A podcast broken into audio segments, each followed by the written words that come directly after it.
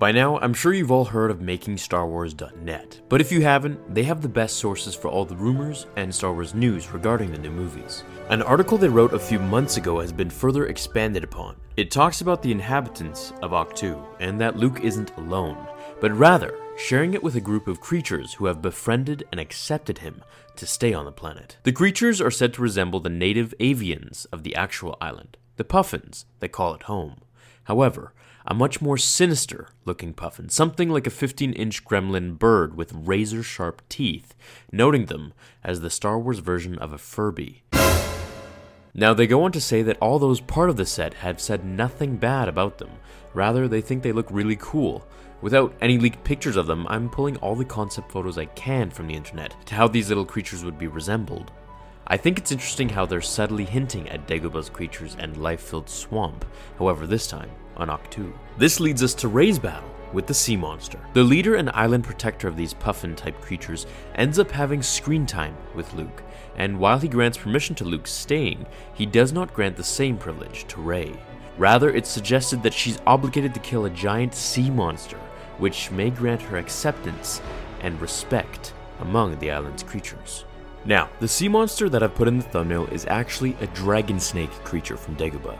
Since it seems the producers and writers are really trying to go with the whole Dagobah theme here with Luke and Rey, as mentioned in my last video about Rey's teaser that we got. As Disney continues to expand on Star Wars, it's really obvious how they're taking pieces from the already legends and bending it to make new canon. The dragon snake is actually a creature that Luke fights on Dagobah in the comics, and also Obi-Wan in the Clone Wars, which were both pretty epic battles. So if Rey does end up fighting the sea monster, it's a good bet that it would look just like the Legends creature that Luke went up against. Dragon snakes were well armored with razor fins, and had rows of sharp teeth and fangs in their mouth. They used their wide tails to propel them through their watery habitat. While having long arms, they mostly used those for digging or grasping.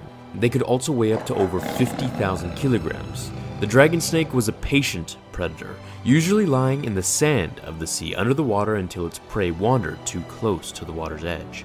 Lashing out with its fins and fangs, the dragon snake would drag its victim underwater, coiled in its body until it drowned. This could prove a pretty big test for Rey and something really cool to see on screen. It would exemplify her patience, which would make sense as that is the key tactic to a Jedi. But be patient, Anakin. I think this giant sea monster, if it does happen, will showcase just how powerful Rey is with the Force, and how much Luke has taught her with his new powers as well. Now, in an interview with Empire Online, Daisy Ridley revealed huge Star Wars 8 spoilers. She spoils that the storyline of Episode 8 will revolve around I. She goes on to say, I sums up so many things. It's powerful, it's life. She said, I've actually given you a big spoiler. Personally, I have absolutely no idea what she means here, but if any of you do know, or can think of what she's trying to hint at, then write your thoughts below.